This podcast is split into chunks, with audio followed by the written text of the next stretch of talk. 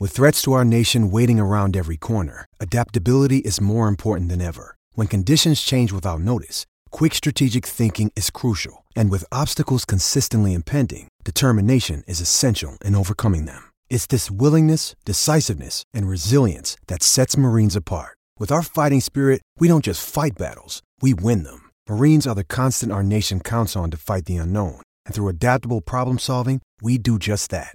Learn more at marines.com. Another day is here, and you're ready for it. What to wear? Check. Breakfast, lunch, and dinner? Check.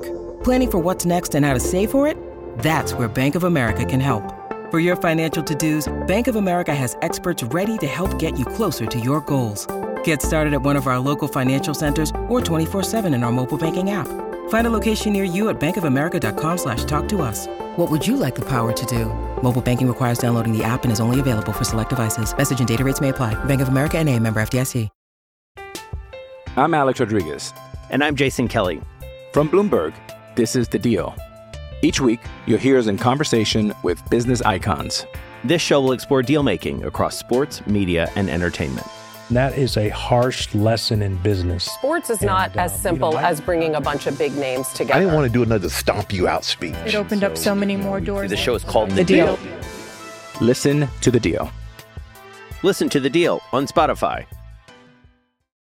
It's the Friday show. Phil and Kev here. Uh, Rich Ferraro, Billy Grant, and Pete Selby.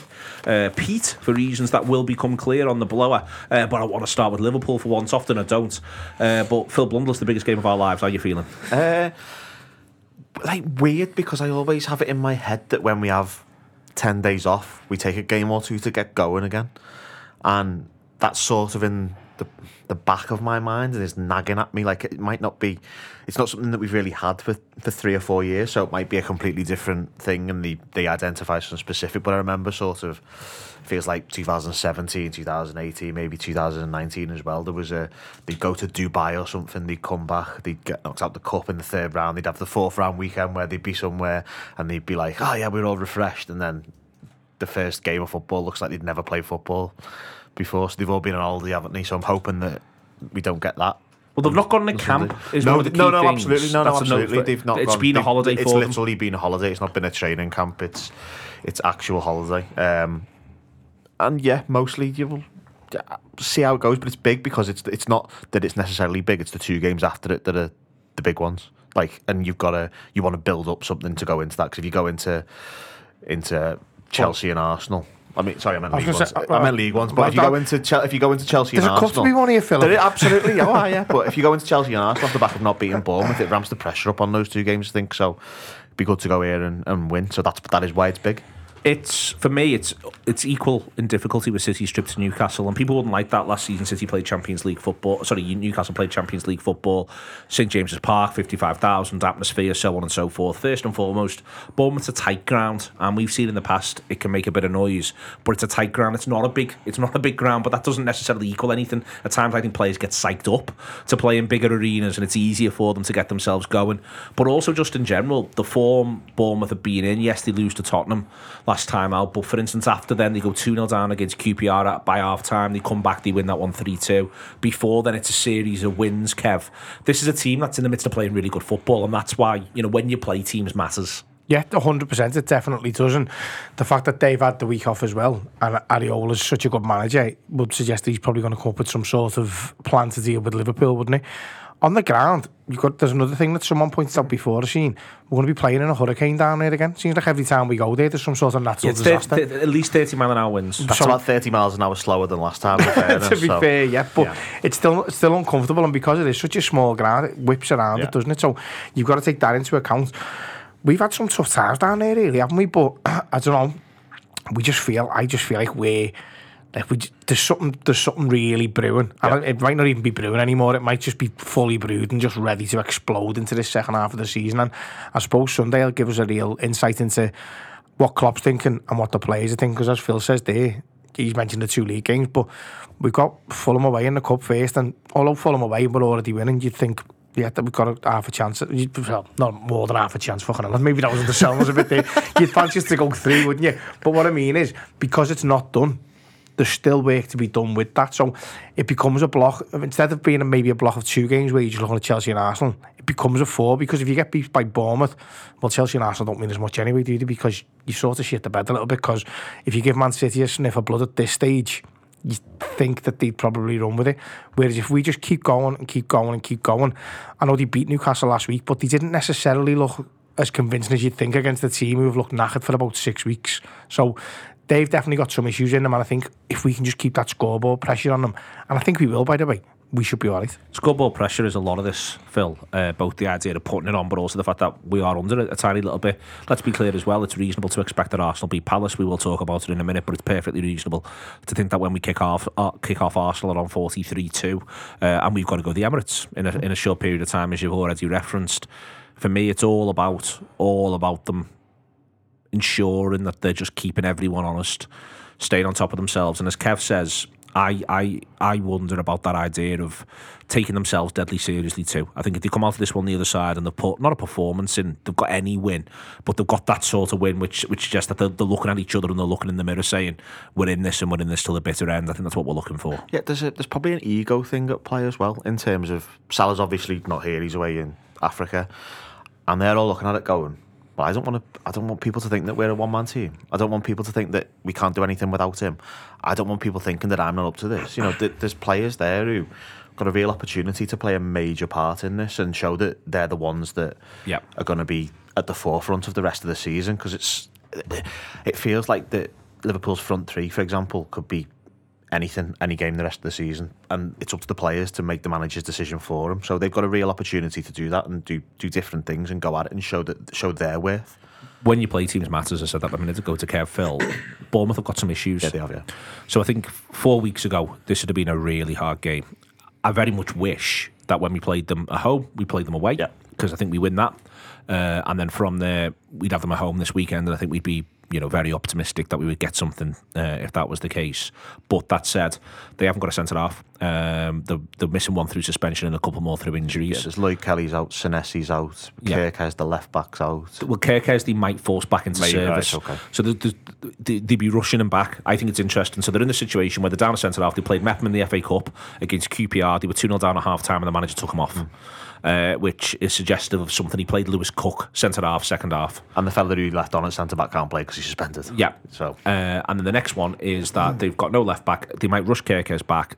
They, have been doing they'll a bit of a play Adam Smith and Max Aarons at right back. I think maybe. Well, I was about to the, say, all the other way around. They'll press someone into yeah. service, and for me, that's that's a real opportunity yeah. uh, down that flank. Uh, I, I, I hope the manager starts Diaz on the right hand side same. because I think I think you want to challenge that full back at every opportunity. But they'll be thinking the same thing about our right back. Yeah, absolutely. I mean, you go into somewhere going away from home in the Premier League is hard. I think it's probably a little bit not recognised a minute quite how hard it is because it's got it's, it's, it's sort of a it's a new thing that's probably crept up on people that you're able to. You know, there's a reason that the league is going to get one with 90 points as opposed to 100 this year, and it's basically because it's far harder to go away from home because the teams have got better. Like you, you looked at sort of mid, a lot of the team that come 10th or 11th when we were winning the league. I can't remember who it was, but I'll guarantee you they're not as good in your own mind now as the team who will come 10th or 11th this season. So that's why it's harder. Now, we've got a 10th the year we won the league, Burnley. Burnley, exactly. 10th, the, the 10th right now, Newcastle. Exactly. That's the Champions League team in 10th. And they nearly got a point off Manchester City last week and with led for yep. a long portion of the game. That's that tells you how difficult this is. So to go away from home whilst the team has got a problem like that, you're putting the things more in your favour. Now we've just got to take advantage of this, and we've obviously got our own issues. We've got probably we're down to pretty much picking the midfield by default almost. I think. I think that's it's not unfair, is it? I think we're picking three from four. Are we? Possibly think so because we haven't seen uh, yeah, Szoboszlai yet. Rumours of Szoboszlai, but I don't think you're throwing him straight in, are you? When the with the games coming up, but we're picking that. We've got a right back who's played. What has he ever started the Premier League game? No. Might be the greatest right back alive. Though, he might well got be. To, he might got well to be. bear that in mind. we've got to. We have got to consider that. Yeah, we have got to consider that. But it's still not ideal. So you've got to take almost take advantage of when you're dealt a good hand from the opposition, and that is in some ways what we have been because they've got you know they've got a couple of couple of injuries, they've got a couple of lads at Afcon as well, um, Ouattara and Semenyo. Yeah. Semenyo's scored at Semenyo Anfield as was well. so good at Yeah, he scored. He scored the goal at Anfield. He's not there. He's playing for. For Ghana, has he played for Ghana? Ghana, yeah. You know, he could do us a nice turn tonight. You know, you'll listen to this and you'll know exactly what's happened. But um, Liverpool's got to take the opportunity. Yeah. the in the middle of this, this idea of of Afcon, but also of knowing the ropes. For me, you know, for me, this the the way in which um, I find that the, the the Trent being missing thing the biggest blow is that right now. I just want him to be able to pick as many as possible of the lads who know what this is and how you got to do it, Kev. So that's that's you know, listen, you know, Trent's been brilliant recently, but I, I'm I'm as much about the personality here as I am anything else for this one because I think this is a bit of a test of personality. On top of it is everything else. Where where do you think you are? That said, you know, while they haven't all won the league.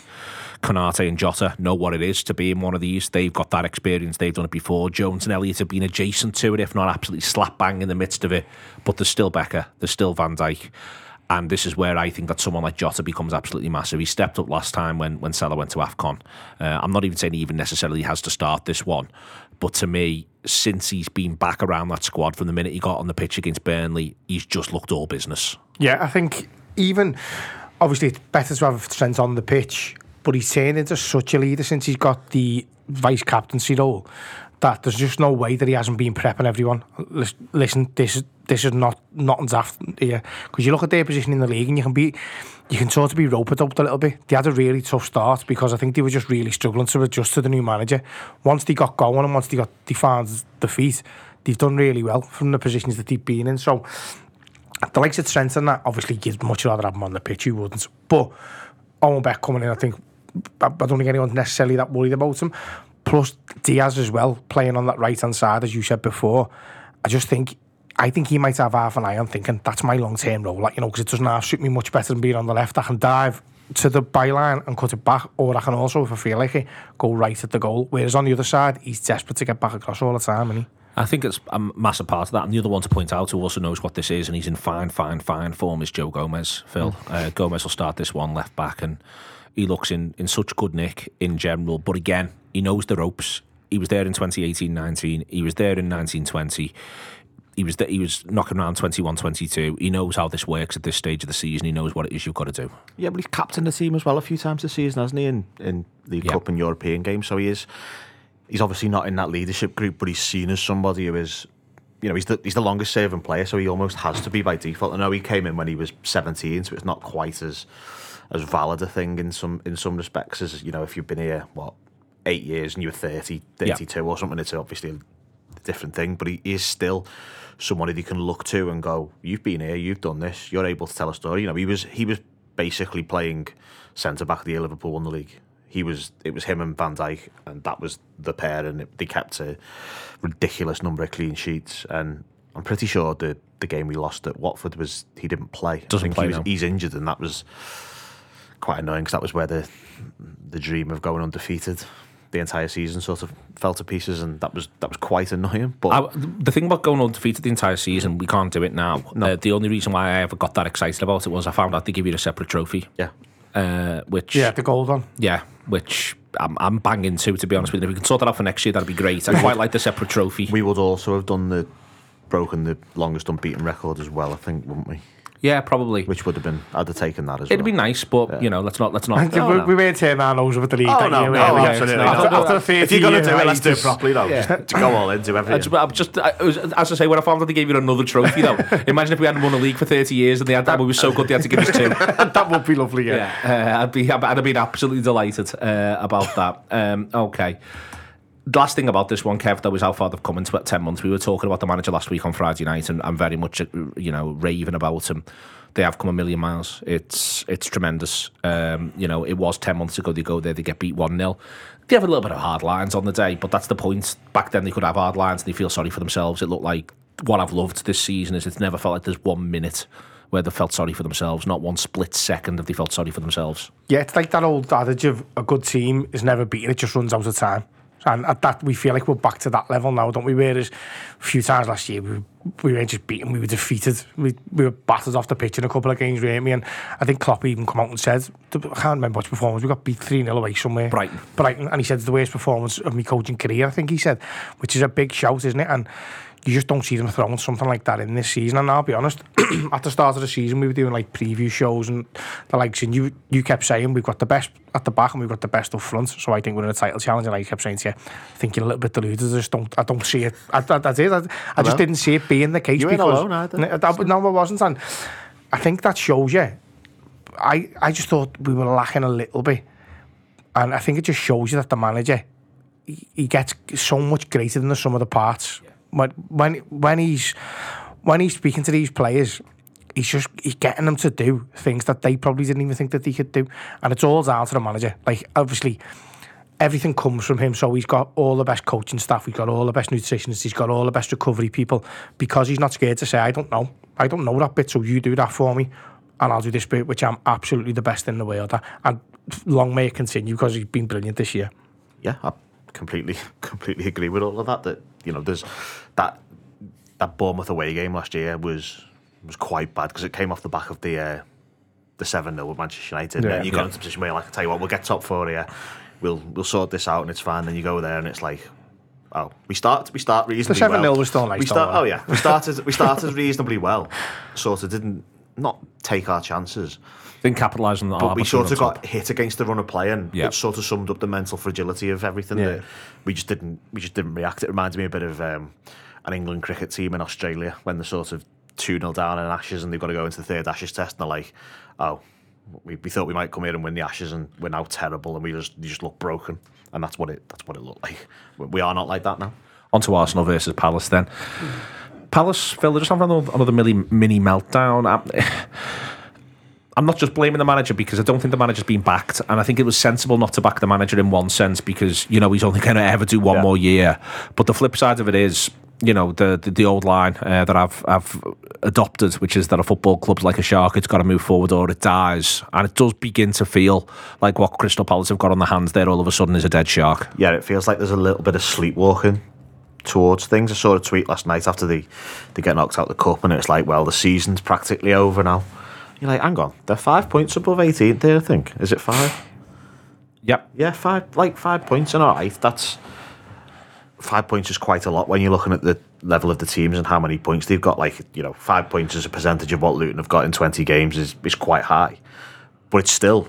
It could be gone in two weeks. That gap, that gap could just go in two weeks, and that's the position there now. And I hadn't realised until the other day just quite how miserable the last sort of few months have been for them. They win one 0 at Old Trafford on the thirtieth of September, right? They've won two games since then In all comps. in all comps. One of them was away at Burnley, which almost doesn't count. If you go into which going to Burnley and winning almost didn't count this until Very recently. very recently. Yeah. The other one was Brentford the other week, and Brentford are about the only other team in as bad a form as them. They're in pretty awful nick as well. I think they've won. But they've lost the last five. They, yeah, they've lost the last five, and then I think it's six of the last Seven. Six of the last seven. It is. So the, it's not exactly like that's a, a great feather in your cap, is it either? And like this is sort of the they, they feel like they're just sort of sleepwalking towards something in in a way that I think, it, it, and the reason it is sleepwalking in the way it wouldn't usually be, is because of the bottom three this year. And the bottom three this year has caused all kinds of things with people just not looking at teams and accepting sort of how much they are underperforming above uh, Yeah. relative to what you'd expect. Like, I think we all thought Nottingham Forest might be a little bit better than this. Yeah. Not not amazing, but when you consider that they've played, I think they've played Luton, Burnley, and Sheffield United at home, and only got five points from those. I don't think they've got five. No, I think they got three. I think they drew with all three of them actually, didn't they? Um, They have made the change of manager though, they, haven't they, So they have, they have they've got that. sort of sort of thought they'd be a bit better. Whereas you know Brentford have not been great.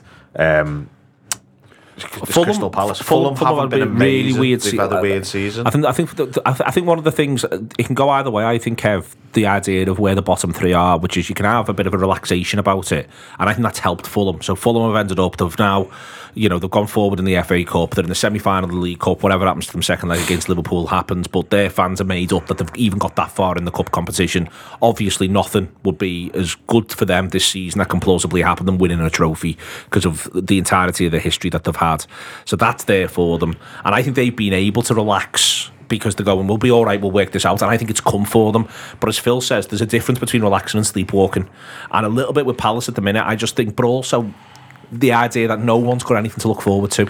They are out the cup now in the most pathetic way imaginable, playing 180 minutes against Everton and not There's, scored a there's goal. one other element to this though, in that how many of these players are off? Like Michael Olise. If you're Michael Olise, and you know, for example, But you're, you're going not- somewhere. You're going somewhere in the summer, probably. Like, what's your incentive? Yeah. What's your incentive to run that extra yard to go into that tackle as hard as you can? It's there's there's a there's a very thin line between pride and realism in this in this respect, and that is a problem that they're going to have to work out. Sorry. Yeah, I just, as I say, but also I just think that everyone attached to the club, they've had a couple of falling outs with the supporters over the course of the season. That's happened It's as well. from the owners down, you know. The, the, the, There's got American investors who are trying to get out of the club now, haven't they? So that that's become an issue for them. So I think they're almost at the point we, you said before about keeping Hodgson wasn't necessarily a mistake, but not backing him. You can understand why they haven't done it, but you're effectively wasting a season. They've been lucky because the bottom three are so poor. But we keep saying this about Luton, and they keep just being just like able to get a couple of points on the board. And if, if you are sleepwalking into that situation, as you just said, two weekends in a row where it goes against you, and you're right into the mire, aren't you? I think as a club, they've got the potential to be so good. And I think they've tried as well. They, they've had the right idea, and I think they've just hit the bar a couple of times. They got the ball in, didn't they? And they've obviously thought, okay, the Dutch style, total football, bring the youth through. That didn't quite work out. He was garbage. Vieira, same. Uh, But you can see what they're trying to do. But then they panicked, and obviously they needed to save themselves from relegation, which is totally understandable. But because they're so paralysed by the fact that the investors and the owners or however it's working at the club don't like each other and apparently don't even talk to each other, they've ended up with Hodgson for another season when what they need is a manager who's willing to look at that academy because they've got their catchment area. It's an unbelievable catchment area. absolutely one like look at the players they've brought through the unbelievable players like and total footballers as well they don't want somebody like Roy Hodgson imagine coming through and thinking what, like imagine being another Olise or another Eze coming through now and looking and just thinking for as long as he's there I'll never get my chance whereas if you got somebody who had a little bit more bravery and a little bit more courage and just said dive yourself right in there because you could they, they honestly I think if they get their next appointment right depending on what's happening at the top of the club they've got some real potential to it sort of Brighton levels of progression I think they really have Like they could point someone like like Rob Edwards at Luton, who I think is doing a he's done a fantastic job there. He did a good job at um, Forest Green. He was at Forest Green, and then he went to Watford, and Watford obviously gave him about half, 20 minutes. half an hour, half an hour, and two coffee meetings, and then said, "Off your pop, mate." They've got an opportunity that I think. I think we'll look back on. I think we look back on the Vieira thing now, and probably don't accept how mad it was because they went on. A, they had a run of about eight fixtures where I think they played like the best eight. twice. Honestly, they, they played all of the good teams, or all the on paper good teams, and they do particularly well. Sacked him, brought Hodgson in, played all the bad teams, Yeah. beat them, and then went, "Oh, Roy Hodgson's good, isn't he?" When reality is, they just played some bad teams with some pretty good players and beat them, and that, that it was just like that. So it made it Hodgson look great. It made Vieira look bad. When the truth was, it's probably somewhere in between at best. And but that decision wasn't thought through properly in any sort of context. And if you're making decisions without putting them in context, it's probably not going to help you. And that's why they sort of find themselves in this position where he's there and it's a bit like, well, what are we actually doing? And you don't really know. Just dead quick because they're playing Arsenal at Arsenal. Kev, if Arsenal don't win this, then I think that uh, I, I think there's there's there's real questions to answer for the first time. I think they come under massive pressure if they don't win this one. Um, yes, but mm, I don't know. I just think Arsenal fans want to be in a title race, but I don't think they necessarily expect to be. And I think they love Arteta, but I think they're a bit blinded to him. I think if th- he's got a lot of uh, similarities to Rodgers for me. Better, better version, but a lot of similarities. Got to win Arsenal. Got to Yeah, win. they have. I, I think I, I think it would be good for them psychologically to score four, because I think the problem for me is that you look at those the West Ham game and the Fulham game before New Year. The problem to me looked like they couldn't just score a goal from nowhere while playing badly. We've done that this season. You know, I'm not going to sit here and say Liverpool have been fantastic in every single game this season because they absolutely haven't. But they've managed to win games while playing badly because they've got a player who can just get a goal out of nothing or do something a bit good. Whereas it feels like they've got to really work to score the goals, which is a problem for them. So if they can make themselves think that they don't, that's probably what they need to do. I think so. Yeah, just dead quick. You know uh, where they are against their expected goals? Open play. Arsenal. I'm gonna. s- I, You're I, probably going to tell me it's three above or something. No. surely below. Surely miles below. Expected goals th- from open play thirty one point four. it's about 24 then. Number of goals thirty one. Was it 31? So just just on it. and that's for me. That's the the when you the, the Arteta conversation for me is why on earth aren't we creating more?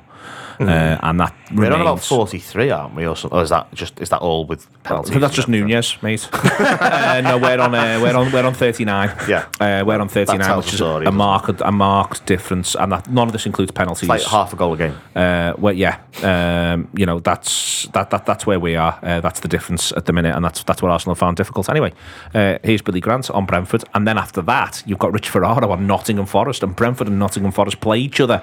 Uh, I should have done some sort of graphic or head-to-head thing, but we don't really do that sort of thing, do we? It's John Gibbons from the Anfield Wrap with a read courtesy of NordVPN and NordVPN are partnering with us again and we appreciate it and I also appreciate uh, their service. I've been using it uh, for a while now. Uh, they sent me a login. Uh, they were very kind and so I got stuck in and there is lots and lots of benefits from you also having a NordVPN service. Um, the main one for me, I'll be honest, uh, is that it allows you to access uh, entertainment from different parts of the world. So the obvious one is sports. Come on, football. We'll all, we'll all say it. There are football games that sometimes aren't being shown in your country, but are shown in the others. And with a NordVPN, um, you can log in and able to watch them, uh, which is fantastic. But what I'd also say as well is there's some fantastic uh, TV at the moment in this country, and where I where I to go travelling, I don't think I'm going wait till March. I don't think, but where I want to, where I you know going away sometime uh, before then in, in in the future.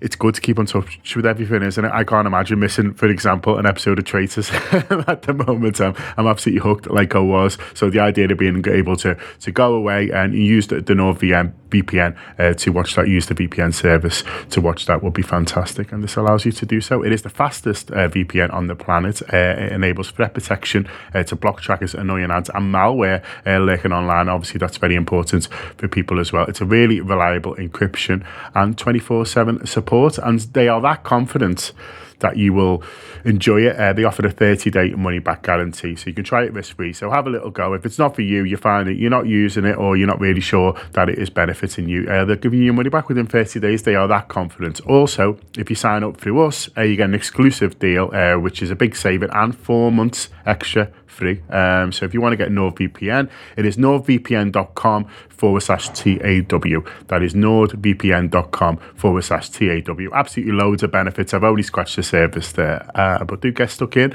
And like I say, if you're not sure, there's that 30 day money guarantee that that convinced it will change your life. Thanks to NordVPN. I'm Alex Rodriguez. And I'm Jason Kelly. From Bloomberg, this is The Deal. Each week, you'll hear us in conversation with business icons. This show will explore deal making across sports, media, and entertainment. That is a harsh lesson in business. Sports is not uh, as you simple know, I- as bringing a bunch of big names together. I didn't want to do another stomp you out speech. It opened up so many more doors. The show is called The Deal. Listen to The Deal. Listen to the deal on Spotify. Mother's Day is around the corner. Find the perfect gift for the mom in your life with a stunning piece of jewelry from Blue Nile. From timeless pearls to dazzling gemstones, Blue Nile has something she'll adore. Need it fast? Most items can ship overnight. Plus, enjoy guaranteed free shipping and returns. Don't miss our special Mother's Day deals. Save big on the season's most beautiful trends. For a limited time, get up to 50% off by going to BlueNile.com. That's BlueNile.com. When you need mealtime inspiration, it's worth shopping Kroger, where you'll find over 30,000 mouthwatering choices that excite your inner foodie. And no matter what tasty choice you make, you'll enjoy our everyday low prices, plus extra ways to save, like digital coupons worth over $600 each week. You can also save up to $1 off per gallon at the pump with fuel points. More savings and more inspiring flavors make shopping Kroger worth it every time. Kroger, fresh for everyone. Fuel restrictions apply. Done by Billy Grant from Beesotted. Uh, off the back of a Brentford side who are about to have a big return. We will get on to him. Uh, gone out to the third round of the FA Cup on a replay after extra time against Wolverhampton Wanderers. Uh, before then, a league run that is doesn't reflect very, very well indeed. A pretty disappointing 3 1 defeat at Crystal Palace. Got beat 4 1 at home by West Brom. Got beat 2 1 at home by Aston Villa. Got beat on the road at Sheffield United, where I think they walked into one a little bit, if we're all honest. Uh, got beat away at Brighton in what was a tight game, but did win at the start of December against Luton. It's the last Brentford win. Uh, there was a run. Did like- you say? Did you say West Brom? I don't think we played West Brom. I didn't mean to say West Brom. If I said West Um, Brom, I said the wrong thing. Luton Town. Yeah, you did. We, we were due to play West Brom, and I was actually kind of getting. I was, Oh. I was, I was, I was putting my hands. I was thinking, I'm going to go to the Vine. If you've ever been to the Vine, Oh, yes. Oh Christ Almighty! I was, I was already plotted it up. I was got my finger on the button, the train button. It's like, oh no, we've just let in a penalty. oh dear, No, what a fluff! It would have, would have been fantastic, but it didn't come to pass. Instead, uh, there was instead the, the last win was Luton. Now there was a run like this about two seasons ago when you first came up, and everyone at Brentford kept a nerve, and everyone thought they wouldn't because people didn't understand Brentford back then. I think right now everyone thinks everyone at Brentford's going to keep the nerve, and everyone feels as though, yep, these boys, they've actually just been having a bit of hard lines and they've missed a few injured players. Ah, listen, you know, you're 100% right. And, and again, it's not an arrogance. And nice to see you again, by the way, Neil. It's all right. It's, a, little- it's like a post post Christmas jumper there, almost like, you know what I'm saying? I'm wearing my Ivan Toney robe as you show it, like the king, because the king is back. We'll talk about him later. But I thought I better get the robe on, like, you know what I'm saying? So I could feel kingly like him. But just coming back to what you were talking about, yeah. Um, they did keep their nerve uh, two years ago. And I remember, again, I think I chatted to you and I came on this podcast week in and week out, first season in the Premier League. And I said, I'm not worried. I, and I said it straight up. And it wasn't because I was arrogant, but you kind of just knew what you had, you knew what you're up to. And also, it's kind of like there's a long game. The long game, it finishes in May. It doesn't finish like in two weeks' time. It finishes in May. And yes, okay, we've lost five out of six or whatever, or six out of seven. I don't even know what it is, you know, but that's that's irrelevant. What's more important is what you're doing on the pitch. Now, there's there's two things that are kind of well, there's a few things happening. Obviously, I've come on and I've told loads about injuries. Everyone gets injuries, so don't moan about them. You deal with it. Certain clubs deal with it by having big budgets, bringing your players in.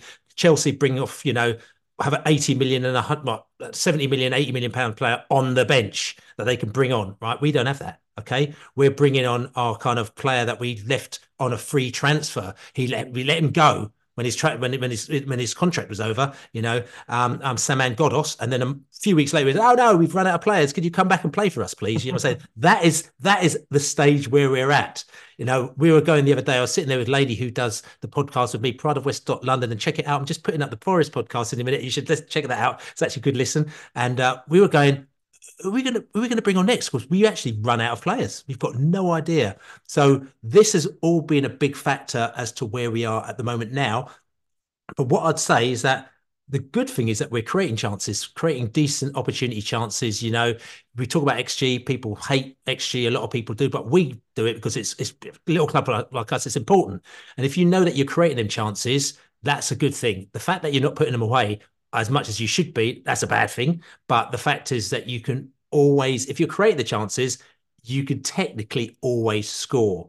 So that for me, I wasn't worried. So yeah, when we lost the Wolves, right, and you know, like our XG was like two, and theirs was like 0.5. I'm like, oh, it's typical. They had three shots, and they scored all their three shots, and we didn't score. We scored one. Like you know, just things like that. So for me, I don't get that fussed about that. What has been worrying though has been our defensive form. It's like basically we've lost pretty much all our defense. Rico Henry, you know, Hickey's out, Ajer's out, you know, um, Collins has been out, you know, Ben Mee was injured. Like literally all our defense is out. We're sort of bringing in our seventh place like defender to come in and like, you know, this attacking midfielder to play fullback. And it's been quite rubbish, it has to be said. So we score a goal and then we let in a really rubbish goal. It's like, oh no, we go again. Wolves, yeah, we went ahead with them twice the other night, and then still they came back in the, you know, three times. You know, um, we went ahead in the previous game, and then they came back in the, you know, what I'm saying. So it's kind of one of them things where it's frustrating. So for me, it's about sorting out that defense, and we're going to talk about Ivan in a minute, but it's the fact that we got Reguilón coming in. The Reguilón is the person that I feel is going to be really important in us getting ourselves out of that zone because we're not regulated, but I'm hoping that Reguilón will be able to regulate the bees at the back because we're looking a bit shaky. Yeah, well, what he'll offer is he'll offer stability at that left wing back position. I think the one you mentioned though, and I think I I want I was going to ask you, is it is the problem that Ben Mee is missing, or is the problem that Ben Mee might have gone one year too far, or is the com- is the problem a combination of the two? I know the, the problem was Ben Mee.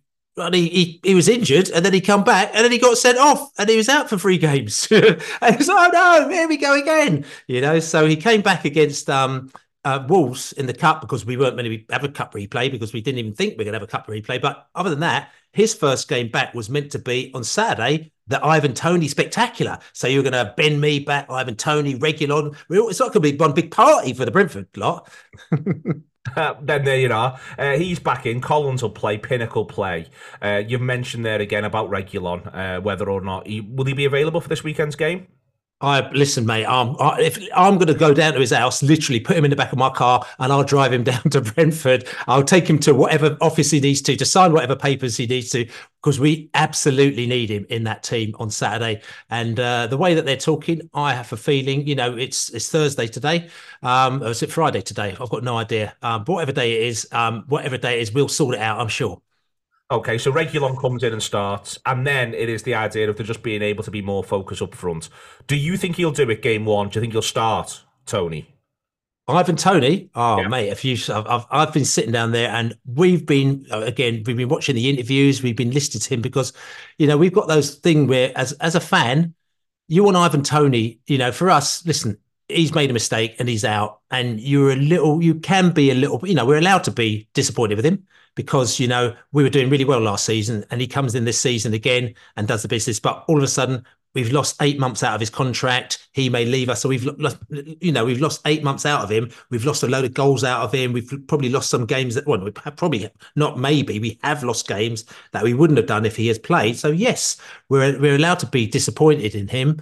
So I've watched the interviews that he's done looking to see if there's any kind of you know if he's if, if he's sorry, if he's kind of been reflective, and I'll be honest with you, he has. It's almost like you know whether or not he's had the PR training, and I'm not being suspicious, uh, or whether or not he actually really does believe it. I do feel that he thinks actually, tell you something, I screwed up here. I missed out on an England place. I missed out on going to the World Cup. I missed out on going all these goals. My family doesn't go down with me, and I want to come back and I just want to absolutely deliver and show the world that I am as good as I am. He's told us that he's got a, he's got a target that he's he hasn't told us what it is. On our podcast, we actually said Laney said that he thought the target from the end of the season is 12. I said that I thought the target is probably 10. 10 is a lot because we, we played 19 games. That means yeah, yeah 10 loads. Yeah, that's that's like half. That's like equating to what he did last season. But I'll be really interested to see where he goes. I think the key is going to be whether or not he hits the ground running or if it takes him two or three or four weeks to actually kind of get himself going. But he's been playing games behind closed doors. One of our mates, his son lives in the flats behind the ground, and he's been watching the games over the top, like are meant to be behind closed doors, and he's been watching Ivan Toney popping in the goals left, right, and centre. So I'd like to think he's going to come back hitting the ground running. The other one I want to talk to you about is the idea of who's going to play next to him and a player who was signed a few seasons back, um, well, two seasons back, who has found it just a little bit tricky so far, but has suddenly really found himself in a lot of goal scoring form and positions. And we know that Toney isn't just a number nine; he likes to bring people into play as well. Is Keane Lewis Potter? Do you feel as though it'll be Lewis Potter who plays next to him? Well, that, again, another really interesting point. Obviously, we've got players that are out at the AFCON. So Wissa is out at the AFCON, so he's not going to be there. Keane Lewis Potter has been the player who has really stepped up his game. Um, we were talking about, and I'm not deviating here, but we were talking about Brennan Johnson because obviously we played Nottingham Forest. We tried to sign Brennan Johnson from when he was at Lincoln, right? The early days where we can get him cheap. Now we didn't. We stopped when it got to about 30 million, and Spurs came in. And they spent a lot of money on him.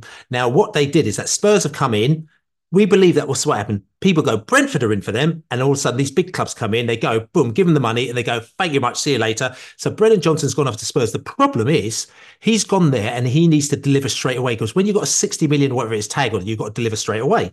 Now, the reason why I mentioned Brennan Johnson is that I think that if he'd come to us, he would have just kind of like we would have brought him in, we'd have developed him up. There'd be a lot less pressure. He may not have played every game, and we'd have taken him to that next level. It's exactly the same thing we've done with Keane Lewis Potter. He's come in. It was quite a big tag for us, which is about 16 million pounds. We didn't put him straight in the team. We put him in B team. We put him out. We kind of just got, and it's been about a year. And us as fans are going, God, we've got this player. We played a lot of money for him. Why aren't we playing him? It's because when he came in, he's still not ready because these players aren't match ready. And it's taken a year or so to get him to a stage where we think he's all right. And all of a sudden we've gone, cool, blimey, he's actually quite good. He's skillful on the ball. He's getting the ball down and he's get, he's delivering the balls in, but there's no one there to put it in the back of the net. So we're hoping that Ivan Toney is going to be the the key person, the missing part of that jigsaw where we're creating the chances, but you know, and he's putting them in the back of the net.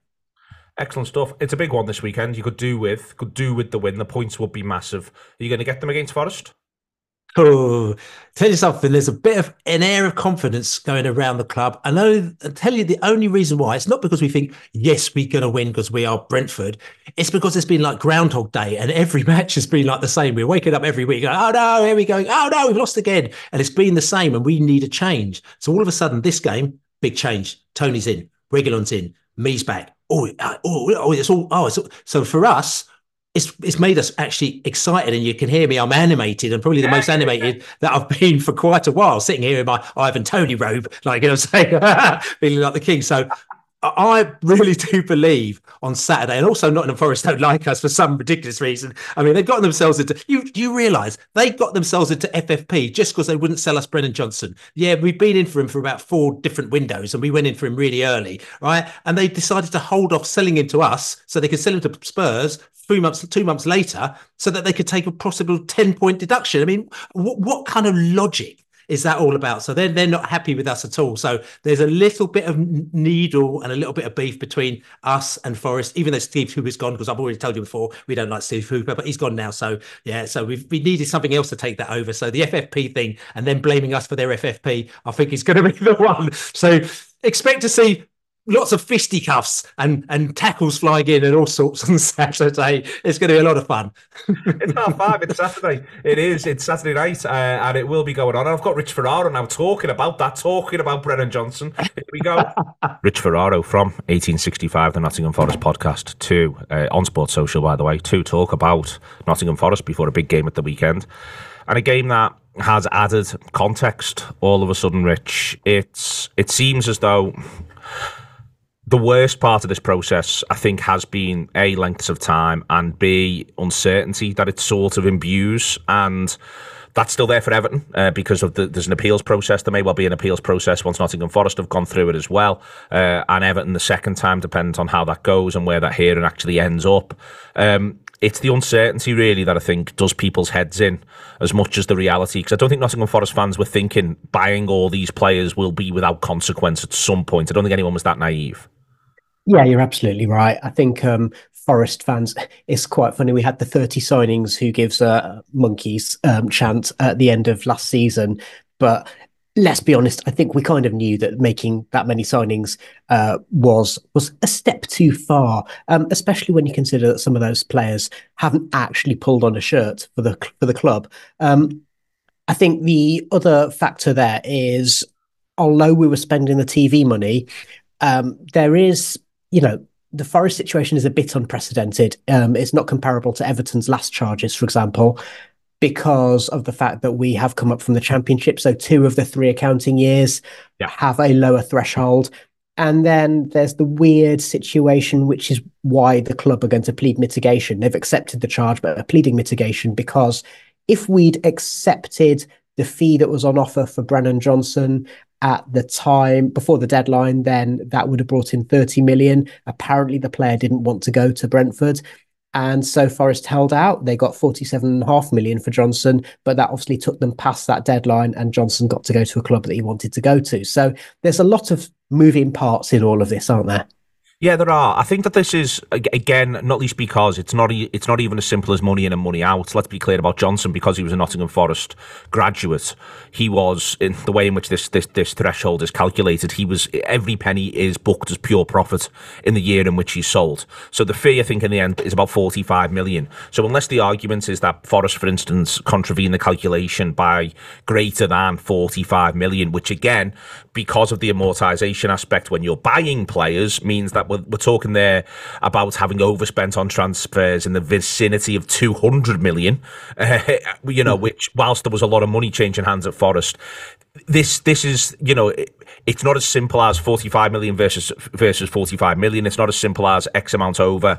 Again i think for people to be able to sort of have a conversation about it and understand it the the complexities of it obviously just make that a little bit difficult. And so again, it's another reason why I can understand why people are frustrated. It, it all feels a bit more complicated than it needs to be. And it all simultaneously, you know, the time frames of it now with the idea of any appeal possibly being uh, finished after the end of the season, I think that that makes it difficult as well. Yeah. So obviously, uh, what we ideally want is to make sure that we are uh, we are more than 10 points in the clear of whatever situation we happen to be come the end of the season so that any potential deduction doesn't affect our fate. Um, obviously, Everton did a really good job of making up the 10 points they've already been, uh, they've already had removed. Um, and this is a slightly different thing because you almost have to earn the points in advance, I think. I mean, what I would also add in there is that I would say that the club have generally made a real effort to try and stick within the rules. And so something has gone wrong somewhere. And the the thing that we know is that forest haven't always been very stable. So we've had the same ownership but within that we've also had people coming and going. So we had a chief executive who came and went in the promotion season and when we moved to the premier league. And we also had uh, directors of football and chief scouts and all those kinds of things. So you know, you need to have a strategy. And in fairness, that's that's what your boys up at Anfield have done quite well is having a strategy led by a stable head coach. Okay, uh, we'll move forward to the new stable head coach because the the key sort of aspect here, from a Forest point of view, is that actually things have been going all right. it's you know it's obviously a nice little cup win uh, last night in there. Uh, prior to then, a good win against Manchester United, what I would describe as an excellent win against Newcastle United. Uh, you know, it's a big game, I think, on Saturday night. It, I think it would be anyway, but it, I think it's in, in a way it's a big game for Brentford. It's obviously a very big game for Brentford too, who find themselves now only three points ahead of Luton, albeit with a game in hand, and it is this game. But they're also on a bad run. They've been on a bad run in the past, Brentford, and, and managed to right it. But it seems to me as though, from Forest's point of view, there is so much to build on in the Newcastle United and Manchester United results that Saturday, I, I feel as though any win would at that point feel like taking off tight shoes. Yeah, I think we need the win because Brentford are just behind us in the table. Uh, the elephant in the room is Ivan Toney is coming back and he's fired up. And whether that means it, it could lead to a number of possible outcomes. He could score goals, he could get sent off, or he could do a combination of the two. Um, and, and, he be, and, he won't be match fit though. I mean, Richard's worth saying he won't be match fit. How much Ivan Toney we're actually going to get, I think, is is a bit of an X factor in this. Yeah, so we're not going to get 100% Ivan Toney, but he's a goal scorer.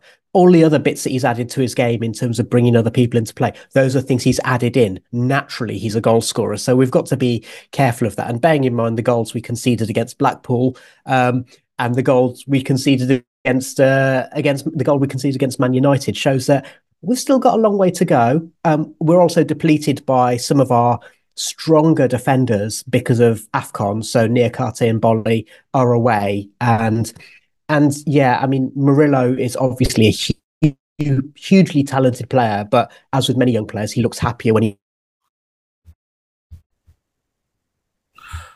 Can you just say on Murillo again, Rich? We had an, uh, an issue there. Uh, just, for some reason, it just completely dipped out. Uh, so uh, you said what I heard on Murillo was, uh, as with any other young players, just start there and just say it again. Okay uh, Murillo is obviously a hugely talented young player, but as with many young centre halves, he looks happier when he's got an experienced head next to him. So uh, Afcon's affected us in that way. Within that, though, the other side is Chris Wood looks like a man reborn. Um, it's it's a phenomenal hat trick at, at Newcastle United. It really is. He seems like like the first thing that feels like Nuno's done has gone right this fella can do this. Let's talk about what he can do and not think about what he isn't. He is not Ian in all these ways, but he can do this. And then these players behind him, they can do this. And if that works, that's a way we can attack. And I think you see it against Manchester United, you especially see it against Newcastle. It, sometimes it just takes a new manager to come in and, and, and clarify minds a little bit. And that's what I think you, it, it looked to me like when I was watching Forest attacking those two matches. And since then, there's been more goals scored by Nottingham Forest as well. it just looked as though everyone knew what it was all meant to be a little bit more. Well, it's the new coach factor. So when Steve Cooper took over from Chris Hughton, we were commenting about how all of a sudden we were playing 10 yards further up the pitch. And after Chris Wood scored his hat trick at Newcastle, he said it's much easier when you're 20 yards away from the opposition goal rather than 60. So that little bit of confidence you get in terms of freedom to attack when a new coach comes in, I think has helped him enormously. Uh, and then the next sort of phase of this is he's brought a couple back who were finding it difficult to get around the first team. Montiel being a really good example. I think Yates being another example. How have those players looked so far? Well, I've said it before. You've heard me say it before. I've said it to you. Ryan Yates is potentially the beating heart of Nottingham Forest. He is he knows he's not the most talented, but he will work his absolute socks off. He also has got a little bit of things like winning free kicks in strategic positions, you know, back chat to the referee and keeping the opposition on their toes. He does that in a way that no one else can do it. Um, Montiel is simultaneously a brilliant and awful player. He can he can he can do wonderful things and terrible things all in one match and he's also a walking red card waiting to happen. Um, but you know when he does great things you kind of you kind of see how he managed to win a world cup. Uh, last thing then is and i am intrigued i want, I want to know what you would do but also tell me what you think the manager would do.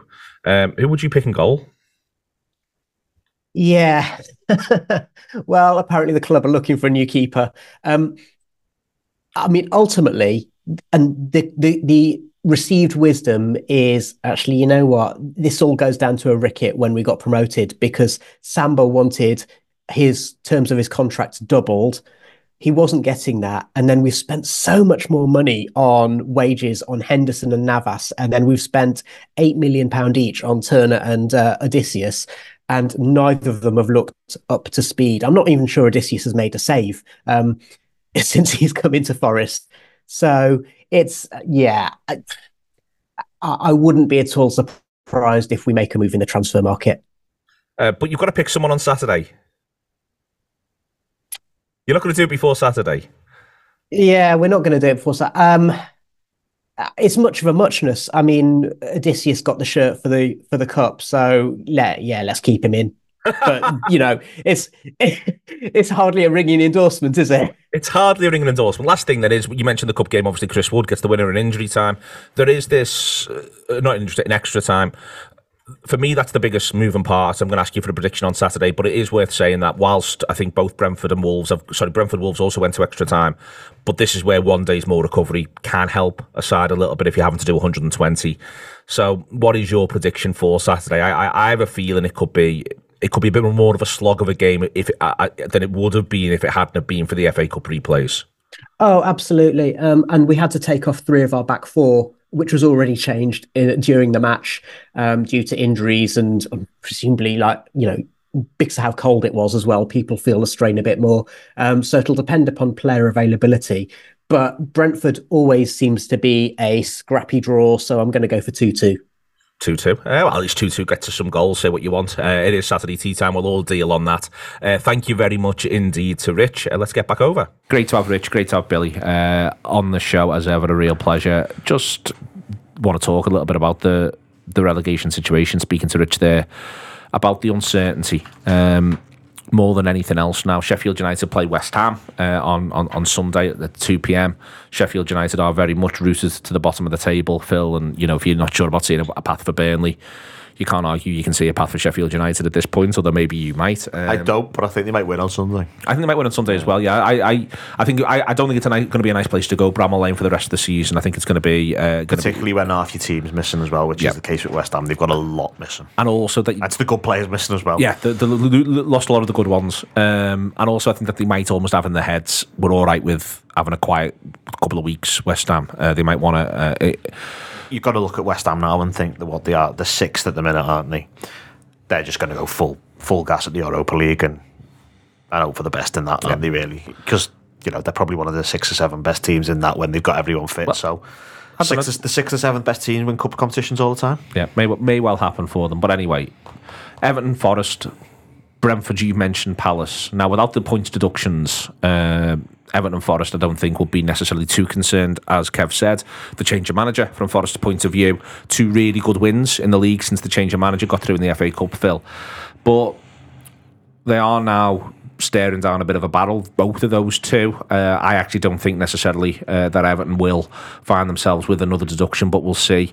Um, what's been what's been what's been driving me mad is Richard Masters over there. yeah. What's been driving me mad is the desire just to find excuses for really badly run football clubs. Yep. Forest was a madhouse, and to be fair to Rich, there, you know, he's acknowledged that Forest was a madhouse. Everyone knows it was. Um, the Brennan Johnson thing is a bit weird, and it might act as mitigation for them because the the point, the argument they'll make is that they corrected in the end. But overall, it's still you've still acted in a really, really weird way. Why it's odd that we're talking about Palace and Brentford at the same time as both I think have been rational, whether correct or not. I think Brentford remain a really rational football club. I'm just I'm just surprised the extent the amount of sympathy there's been for, for, for really badly run football clubs, other than the fact that it's it can be deemed to be harsh on supporters, but then supporters love to see their club spend money. Yeah, the, the Forest one makes me laugh particularly because since the day they got promoted, they've been doing all this mad stuff. Well, construed as mad stuff. I don't think it's quite as mad as everyone has yeah. said from the start.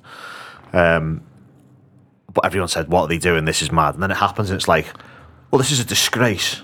And it's like, hang on, you're contradicting you, you're contradicting yourself there. I, I think Forest was a bit of a problem in terms when they got promoted. They basically had eight players. Like yeah, they had a, half the they squad had, was half the squad contract. was on loan. The goalkeeper decided he wanted to leave. He was one of the few players he could have kept, and he decided he wanted to leave.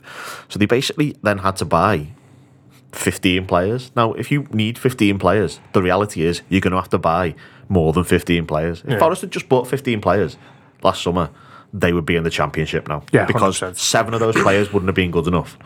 Because that's just how how it works. And you'd be lucky to get a 50-50 strike rate to that level. Exactly. So they would be in the championship. So this is a, it's almost like a they're being penalised for what they, they had to do, which I suppose as an argument is slightly unfair. But, But at the same time, say the rules, poor- the rules are the rules. The rules are the rules, but also you could say it's poor management because they've allowed that system. Yeah, that, absolutely. That, So, like, I mean, some of them come out. were it? also bad. Like there was some signings, like you look at Emmanuel Dennis, for example, and that was just a bit like Serge Aurier. I don't think that was a great one. He was the captain at one oh, stage last year. Garbage, him. Such a bad player. But for Forest, he's probably Lad, all right. te- now. he wouldn't get a game But- for the Zoggins up him. He's crap. But they did buy like they did end up with like twenty five fullbacks, and they just didn't need all those fullbacks. Like you don't need Serge Aurier, Neco Williams. I'm pretty sure there was a third right back as well. Montiel Just like, has ended up for Montiel, this yeah, season. exactly. Like it, it- it's just a bit. It's mad, but it's sort of necessary, and they're sort of justified by punishment. And I don't like. I don't necessarily think anyone's done anything particularly wrong, bar sign some players that they shouldn't have. Like they they had to buy some of these players. They had to buy a lot of players, otherwise they just wouldn't be in the Premier League now. And the whole argument wouldn't exist because they'd be in the Championship, and they'd have probably sold some of these players, and they'd have probably been doing all right in the Championship, and they'd have taken the money, they'd come back up, and they, they'd sort it that way. So, what? Like, I don't, I just don't really. I think it's a difficult one for us. Everton, on the other hand, is is not. Everton, sorry, on, just on Forest, although I can see your point, and I think we're going it the same way here, where we're just going to say Forest are all right because they're not Everton, so fuck Everton.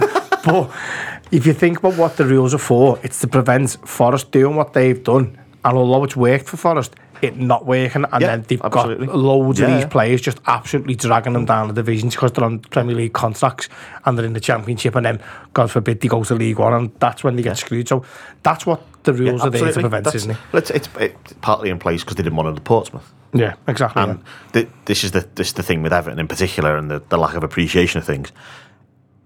If this rule doesn't exist, they'd be in they'd be not far off administration. Like they're not far now because they're being kept they're basically being kept above board by the people who are trying to buy them, loaning the them money. sharkiest of sharks. They don't, like, like I, I almost don't think the gravity of the situation is being accurately reflected in the press as it is now. No, it isn't. Like, I, like I, it's all it's far too focused on. Oh, isn't this bad that they've been deducted points? And isn't this just you know they they said this to the Premier League and the Premier League told them this and they've done this with the interest. They only missed it by this much, and it's it's all papering over. The real, the real issues. I- I can't is, like, believe- that yeah. Everton are in serious trouble here, like real, And real if trouble. If these And- rules didn't exist, th- the trouble you'd be in would be Exactly. far worse. Exactly, because what you have is a situation where Usmanov was effectively. I'm going to have to be very careful here with what I say. I mean, I, I mean, it'd be a laugh if he sued. Yeah. I'd like to think the courts would Yeah. look favourably I don't on this. think- You'd yeah. think so, but, wouldn't but, but you never know. I mean, you never know. I'd struggle. Would he even get the law? I don't even think he'd get the lawsuit. Fucking, we can say what we want. Yeah, yeah, yeah. He's All right, sanctioned. Phil, let's all this. Phil, you're like a laugh. You're not me. I'm going to Yeah. Phil, I also want to remember who you're sitting next to and what precedent you're setting there, mate. Let's just, yeah, let's just all all Um, settle right. down. The what was basically happening was Usmanov was putting money into the club without owning it in a sort of Roman Abramovich style, whereas Roman Abramovich was owning the club. So what happens with the whole Russia thing is that the club was effectively repossessed by the government because it was owned by someone who got sanctioned. And they sort of accepted the fact that there was debt and they managed it and so on and so forth, right? Everton wouldn't have got wouldn't have been taken off anyone because Farhad Moshiri wasn't sanctioned. Yeah. So the club would effectively have just still existed, but the person who was putting the money up is not there anymore. Yeah. Like it, it's it's like Chelsea if they hadn't have had government protection. Like if It's- Chelsea hadn't have had government protection, Chelsea would not exist now. it the whole thing the whole thing is just is is, is just utterly ridiculous and has, has been allowed to be utterly ridiculous because the rules have helped. And that's what I th- I find dif- I've found difficult with the, with the discourse around it is this stuff has helped and it is helping protect football uh, on the way through as well. It's helping other clubs. There's the knock-on effect of what would happen if spending was absolutely untrammeled in there as People well. People are like, oh, you know, we'll let them put in what they want, and it's like someone said to me the other day, well, you just let them put what they want to put the money up front, and you're like, hang on, no one is coming into a football club and paying the wages of every single I was just footballer say, up front. it's the wage bill that's the problem All here, the transfer fees up front. No one was doing this. So I was they at some match if- going Evertonians last week, like- and they, they these lads who go religiously, proper like real Everton fans, and I was having to explain this to them. You know, they don't, they're just. They, they haven't dug deep into what the problems are. They're just taking headlines, and there's there's some like the Eskenaar who digs deeper and he's, he's good on it, isn't he? But I think the vast majority of them are just wrapped up in their own outrage. And the problem is they're shouting to the mates, and the mates going, "Yeah." So it's just a massive echo fa- chamber. my favourite one is the no spawn advantage. No fucking hell. Oh, hang on. So we can get away with cheating and uh, you know going around the rules because we were crap Yeah, at it. but- But I'm, also- not sure, I'm not sure that's how it works. Like someone test po- like someone in the hundred meter final of the Olympics finishes eighth, test positive for drugs, and he goes, "Didn't win, so you know, no drugs ban for me." See you next week. Yeah. No, but on that, even the no sporting advantage points, I, I, I find again with that one, you're just going to end up, I'd argue, driving yourselves into an, you know, you go mad again with it because, like for instance, right now there's a sporting advantage for having Dwight McNeil. Well, also, He's fucking good. Well, Richarl- Richarlison kept him up last year. That changed the sporting advantage to me and his wages, as far as I'm aware, are part of their turnover, which is what they've cheated on. But also, you and you're also you didn't you didn't need to have to sell them. Everyone else is adhering to the rules, or they did they did in the end because it's in the it's in the original panel thing as to when they did sell them and why. But they waited until the last possible minute. You're able to make choices and decisions based around, I think. The sporting advantages that you, you're getting out of this, and you can go any direction on that. But ultimately, part of it is you can say there's no sporting advantage, but right now you're playing, you know, and, and the the qualify I think within the period, you're playing Onana, you're playing you're playing McNeil, you're playing James Garner, you're playing Tarkowski, you've got him on a free transfer, but you're playing him. You You sold Lucas Digne for twenty million quid. yeah, you go the year before. you've got Mykolenko. You're playing Mykolenko. Nathan Patterson's getting a game here and there. The, the but the point is also there's another universe where you don't buy Dwight McNeil. Someone else does. He performs far better for them from year from day one because you've chosen. You've said we can't do Dwight McNeil because we've got to stay within the rules. Year one, he's performed far. He goes to Leicester and Yeah. Leicester finish eleventh because Dwight McNeil hits the ground running and does brilliant under Brendan Rodgers and he's still the manager. You can't prove the alter, you know, and I can't prove that don't- we either. don't live in the what- No, but yours sounds more realistic, don't you? Yeah, fuck Everton. we don't live in the alternative world and get to see what happens otherwise, do we? And that's why the whole whole thing's maddening. Yeah, Like, it's driving- absolutely. the whole thing is driving me around the bends. Twe- and 2021, they buy for 22 million quid Doucouré from from Watford. He, he fucking scores the goal that keeps them up, and that, it's that's in that's in your Yeah. accountancy period. That he scores the goal that keeps them up at the end of last season. You don't get to go no sporting advantage because we haven't been very good.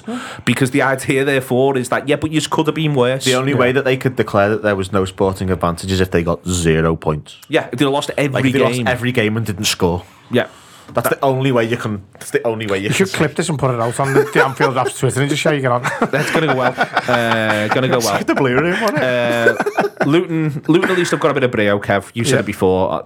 I, I, you know, they're not playing this weekend, but I, I do struggle to see how it isn't the three, even allowing for deductions and stuff like that. I do struggle to see how it isn't the three, but Le- Luton at least have, have shown signs of life. Yeah, if you listen, you're saying without the deductions, I think Forest, because of the change of manager, will be okay. Everton with another deduction, I'm not sure how much more battle he got in the manager. Just listen, the, a ten, 10 point deduction, the, the first one, seemed to rally them a little bit, didn't it? I'm not saying it was a good thing at all for them. Everton's only to go mad about this, aren't they? Everyone's saying, oh, we got the 10 points, but then you got them back. I understand it was still a bad thing, but Luton are just, they're just hanging on in there. But you've seen it before, haven't you, where a team plays so far above its level for, the, for so long in a season. And it's just a natural curve where they're just absolutely knackered and then they fall off a cliff. And I hope that doesn't happen to to be honest, because when he first won, I just thought, oh, they can fuck off. I've been down there before, and it's crap. The fans are absolute knobheads, and obviously, I mean, that is all true. it is absolutely true. But if, it was- if it means Everton go down, but the way they've done it, and as you said, the manager, he's had a little bit of stick, but I, I think he holds himself quite well. He's, I think he does. I think he comes across really well. Yeah, I did you see, it? did you see that interview from Bolton? Nah. The, the, uh, it was a club. It was a club interview, and he went. He went. So Rob, you happy with the result? And he went. I noticed you didn't mention the performance. There. Starts laughing. He's like, "Yeah, we're happy with the result, but the performance. Let me tell you, that wasn't very good." I think I think also the fans, the longer in the Premier League, the more they'll get into it and go, all right, yeah, we're gonna we're gonna do it this way rather than that way. I think they've been really good around the thing that's happened to the captain, which is an easy thing to sort of do. You rally Yeah, around, true, but I think everyone's been really sound, and I think that there's there's a desire for there to be soundness. They've made Uh, good transfer decisions as well. I think getting Townsend and Barkley in was really clever. Real- Barkley Really- looks just real really player, clever. eh? Like, you know, Ross Barkley's still not very old, is he? No, he's not. Like, well, he's not 35. He's not 22. He's what's he about 28? I think he's probably 28, something, Something like that. like that, 28, yeah. 29, something like that. But getting in someone like that who is proven at the level is, you know, play for. I think he's been to championships with England, hasn't he? I, Yeah. think he's, I think he's been to the Euros or a World Cup, or he's, I'm pretty sure he's been to something. And he, that's the kind of player that can sort of give the other players something to look to and feed off and go, hang on, I don't need to be the best here because there'll be some of them who last season were the best player in the championship, and now they don't. They know they don't need to be. They just need to be decent enough and go right. We can we can have a go here. All right, coming up because it is a little bit different. I've got Pete Selby uh, to talk about Leicester City. Leicester, I've got Ipswich at home. Uh, this is the Friday show. We tend to only do Premier League stuff, but I had a look at Monday night where it's Brighton versus Wolves, and I just didn't have Brighton versus Wolves in me. Um, I just You say didn't. that, but it might finish four all. Oh, I think it'll be a really good Yeah. game. I'm not saying it won't be a good game of football. It's just there's not much riding on it. No. Whereas in the Championship, at the top, first place, second. Also, I don't think you should give any credence to TNT doing Monday Night Football. Is that, is that what this is? It's on TNT. Oh, well, we can't have that, Philip. Well done, mate. I'm glad you've stuck on. I'm glad you've. you've Why not watch it just in protest? Ah, well, you can watch Brighton. You can watch Leicester versus Ipswich, uh, first versus second. It might be first versus third by the time they kick off. I'll talk about that with Pete. Other bits and pieces. I think the championship's sort of fascinating, but I think it also lays the groundwork for next season. So yeah, great to speak to Pete Selby. Pete's back uh, on our Premier League preview show because in a way it sort of is. It's a bit of a preview into next season. First place, second in the Championship. And Leicester have got a gap, a significant one at the top. Ipswich have no longer got one in second place. If Southampton win, it may not be first v second, it may be first v for third. But it is worth saying that if Leicester win, then and Pete will correct me if he feels I'm being too complacent, if he feels I'm saying it's all over by the shouting. But it would be significant Monday if Leicester won at home against Ipswich on Monday night in terms of who in the end wins the championship and comes up. Yeah, it would. You, you can never be sure, can you? And you don't want to be, uh, you don't want to be celebrating before you've crossed that finish line. But if they do beat Ipswich, which they should have done on Boxing Day, if it wasn't for that late goal, then th- they'll just be in such a strong position. So finishing the top two, Southampton, they've got a chance of beating their own um, record of actually going 20 games unbeaten. Yeah. So they are, they're not just flying, they're cruising at 35,000 feet, and they've been doing so for an awful long time. It was always going to be the case at the start of the season that the, the teams who got relegated were going to be towards the top of the league. And those established Premier League teams for a number of years in Southampton and Leicester, surely with the squad they've got, unless it was spectacularly mismanaged on and off the pitch, um, then they were going to be up there. Quite as far as Leicester are, are clear of the rest, and maybe didn't expect, but uh, hey, I'll take it. You will take it. I mean, it's at the minute it's seven points. The win obviously turns that into ten. Whatever Southampton do, it can't be more than ten uh, at that point. It's 28 games. It'd be into a 46 game season what I'm saying as well for those 28 games is that you've learned a lot about your footballers. I'm, I'm intrigued by Leicester and where Leicester's level is coming into next season. Yes, there's a couple who've got funny con- uh, contract situations that'll need to be resolved in the summer, uh, but there's also a number who've, who've impressed. I'm of the view, unless there's someone I've missed, and Pete, by all means, do correct me, but I do feel as though, for instance, the best footballer in the division is Kiernan Dewsbury Hall, uh, and Leicester sit top of the pile uh, with him playing for them. Uh, every time I've caught Leicester this season, he's just looked looked a class above anyone else on the pitch. Um, in there as well, you know, there's, there's there's there's a number of players who've come in on on we we haven't heard about before of them when we played in the League Cup. You know, there's there's a lot of very very good Leicester players who will still be there next season if Leicester come back up it's such a strange thing at the moment because you, we are looking at the moment at the Premier League and how Leicester would would fare in the Premier League. Um, they would need severe investment. They would need um, not a new spine to their team, but the, the, the, first team would need an awful lot of strengthening. Um, and I say that from the way that they play because they play such an open brand of football, because they play um, a brand of football where they keep the ball a la Man City, which obviously where Enzo Maresca has come from, but in the championship, they are getting away with it because they have a substantially better side than the rest. They are still, it's a work in progress. I say that because if you saw the Coventry game the other day, um, Leicester played in patches the same way as they played all season. But Coventry are a good side on a good run at home, and they didn't take any nonsense from Leicester. And I think the teams who turn up the King Power or at home to Leicester who who don't take any nonsense and so hang on we're not, we're not going to actually just let you have the ball we know that you're a good side but if you're going to be playing this style of football it's very risky passing from the back passing from the goalkeeper through the defence and into Winks in midfield who's playing with his slippers on this season. And it's that style of football can work in the championship if you've got a side as good as Leicester. And it's working. And it, you can see that from the league table. But in the Premier League it's a completely different matter. So I think a lot of fans might be quite surprised by hearing a, a Leicester fan and someone who watches all the games going, "Hang on, you're you're miles clear in the championship. Surely you should say, actually, this this team now would be challenging for say mid-table in the Premier League. I don't think so at all. I, I think there's still a lot of really because I whenever I, I catch them, I think like I think you're markedly better than certainly the three that came up last season. I think that, you're markedly that's true. I, yeah, so I, I think so. But, but I think overall in the squad, I think there's just they are a different standard. They shouldn't shouldn't have got relegated, but they deserve to. By by golly, they deserve to. But um, in theory, with the talent in the side, they, they shouldn't have gone down. But this is a completely different style of football, and they're playing a, a style of football which has taken not only the players uh, or who instantly took to it, to be fair, but one or two took a while. It's taken the crowd pretty much six months to get on board with. There were times when Leicester were top of the league and it was nil nil at the King Power Stadium. They come on really strong in the final half an hour, 20 minutes of the game, where it's nil nil. They're dominating, and the crowd are very, very restless because it's a style of football we've never seen. Now it's starting to really bed in with the crowd. But what I'm saying is that the players who are um, who are established first teamers at Leicester doing really well in the Championship, we just don't know how they will do in the Premier League. But one or two are really, really exciting um, mainly out wide. We know what Leicester have got in that league, and, and also you have to take into account players who are playing very well in the Championship, but also in the Premier League will be found wanting. For instance, we we went through the players and we give them marks out of ten, a halfway point, and we gave four or five genuine ten out of ten performances of the season. Uh, one of them was Jannik Vestergaard. He's been amazing this season. He's been fantastic. He's a great ball playing centre half in the championship. His height is is invaluable when it comes to teams um, knocking it forward pretty early. Now in the Premier League, he can't do that, and more than likely he will not be a Leicester first team player in the Premier. Yet he's ten out of ten. There is a big gap between the Championship and the Premier League. Some of the players though that we've signed, I think will not only make it in the Premier League, but then should become stars. One or two, one in particular, I think we've got an absolute diamond, and his name is not Kiernan Dewsbury Hall. What's his name?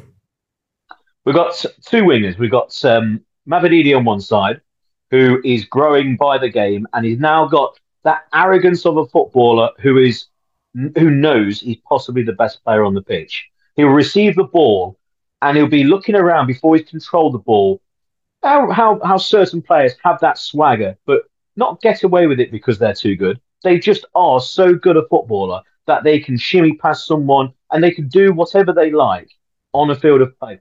He's he's starting to believe in himself that he actually is as good as he is. He's a he's a fabulous player who can just progress higher and higher.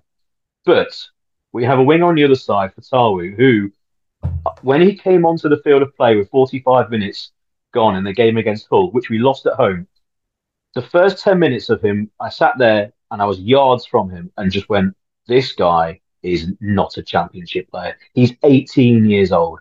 He is such a level above anything else in that league. He's quick. He can beat a man. He is so sensible. I'm talking on the back of a red card. He's so sensible as a player. He'll he'll cross the ball like he's been watching, say, Marc Albrighton all his life. He'll ping a crossfield pass to the other side of the field like he's spreading play like Paul Scholes. This guy is 18 years old. He is a phenomenal footballer. He's got all the talent in the world. He seems a really good egg as well. And Leicester hopefully will get the deal done. It's around about 14, 15 million pounds. If he plays enough games, that will trigger the deal being done. Um, this is a guy who I can just see the big boys looking at as soon as he's in the Premier League, a year under his belt at, at Leicester in the Premier League, and I can see them all looking at. He's got everything you want in a winger, and the most probably the number one thing for me is his age. He's 18 years old, and his impact on the game. He rarely gives the ball away. Yeah, and yet he's uh, he's I think, and I, I don't like to use these terms because obviously we're playing championship football. He's a stunning footballer, and I think he's still going under the radar. A lot of players are getting there. um, their moments in the sun. You mentioned Kiernan Dewsbury who's having a good season. I wouldn't have given him a ten out of ten. He's playing well. Um, I think the best player in the league at the moment. I think it's everything goes through Harry Winks in midfield. Um, so he, he's generally the best player on the side. But Fatu out wide. Honestly, in the next two years, or maybe this time next year, Leicester in the Premier League, I think there's going to be clubs. He, he's 18 years old. It's it's quite ridiculous what his level could be, and it will not be in a blue shirts. I reckon at the end of next season. Excellent stuff. Huge indeed. Are you going to beat Ipswich?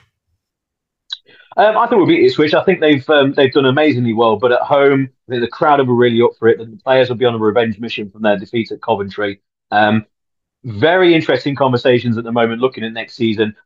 The one big name, of course, is Jamie Vardy. It's looking now like he might not be given a contract. That might be the end of his time at Leicester. Where does he go? Does he go elsewhere? Uh, abroad, etc. That's a whole different conversation, bigger than actually what Leicester are doing on the pitch and next season on the pitch. Doesn't really matter. Um, he's the best player that's ever played for them. So there's a lot of comings and goings to happen. We're hopefully getting Stefano Sensi, a, a very, very um, adequate midfielder to play alongside Winks, a guy who can spread the ball around, a real technical player, hopefully stays fit, a player you shouldn't be signing in the championship. If he can come in to maybe shore up that midfield in case Winks gets injured, to replace Ndidi is out for a long time. If we get that deal over the over the line, then I can see Leicester really winning this league at a canter. And that starts by beating Ipswich in a goal fest on Monday. I'm going for a 4 2. It's a proper Monday night game. None of this Premier League stuff. It's the Championship where it's happening until until May. Excellent stuff from Pete. He's gone for 4 2. 4 2. That will indeed feel like it's much more vital than Brighton versus Wolves. The reality, and it does feed into the previous conversation, Phil, around the PSR questions and bits and pieces. Um, the reality of what's happening in the Championship, and this is where, you know, there will be questions asked. I think the three who went down are going to come back. Uh, now, one of those is through the playoffs, so I know that that's edgy. Southampton are unbeaten for 20 games, as Pete just said.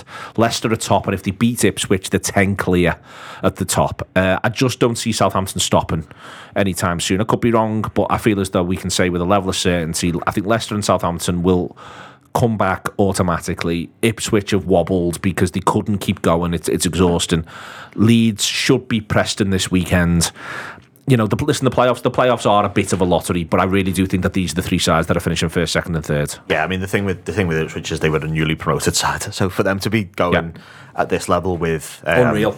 the three three relegated sides who've got such a financial advantage is, is incredible, and there'd be no shame in them coming fourth, fifth, or even sixth, to be honest. Because if you told them at the start of the season, getting in the playoffs, they'd have gone absolutely sound. It wasn't quite as unlikely as yeah. I think I think they were only about I think to get in the top six, they were only about five to two, so it wasn't like People could see what they were It completely club. wasn't completely out the question that they were they were gonna they were gonna do it, but I don't think anybody would have expected promotion places in New Year, which is it's an incredible achievement what they've what they've done, and it, it would probably have meant that the advantage the other three have was talked about more than it should be if they hadn't have done it because they sort of like unintentionally devalue the advantage that does clearly exist by being so good and th- this you get relegated the finances are weighted in such a So much. so mu- it's such in your favour. Like Southampton have basically just kept all the players for the for the large part. They've got some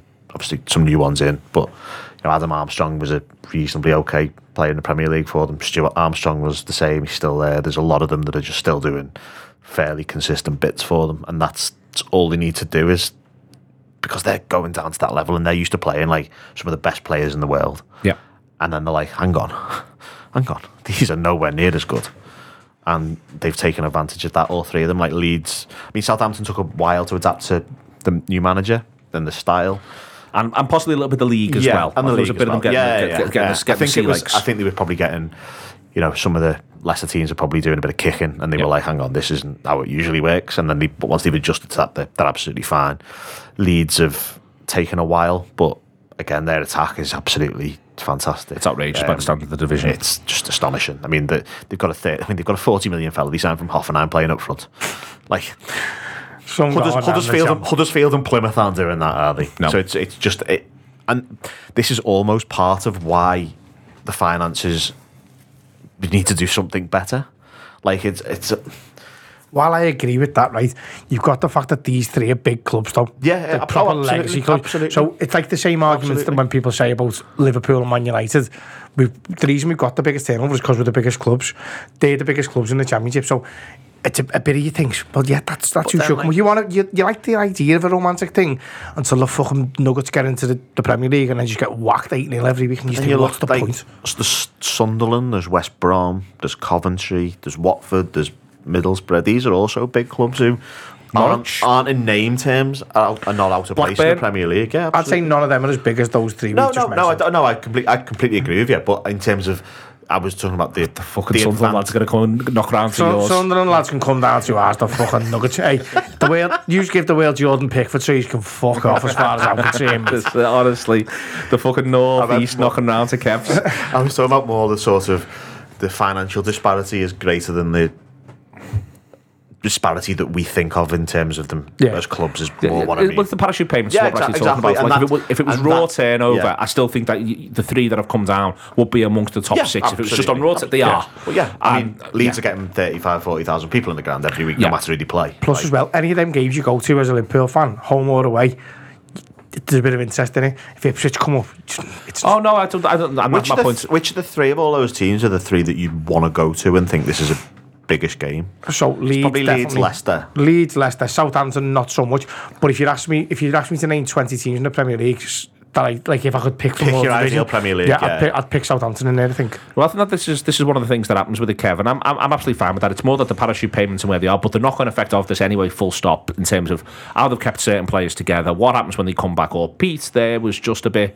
Listen, we're not in as good nick as people think. If we come up, there's a couple of questions we'd have to answer. It's quite interesting, but I think my point is that I, I genuinely look at, you know, you look at Leeds, Southampton, and, and, and Leicester. All three of them within very recent memory have took points off Liverpool and City.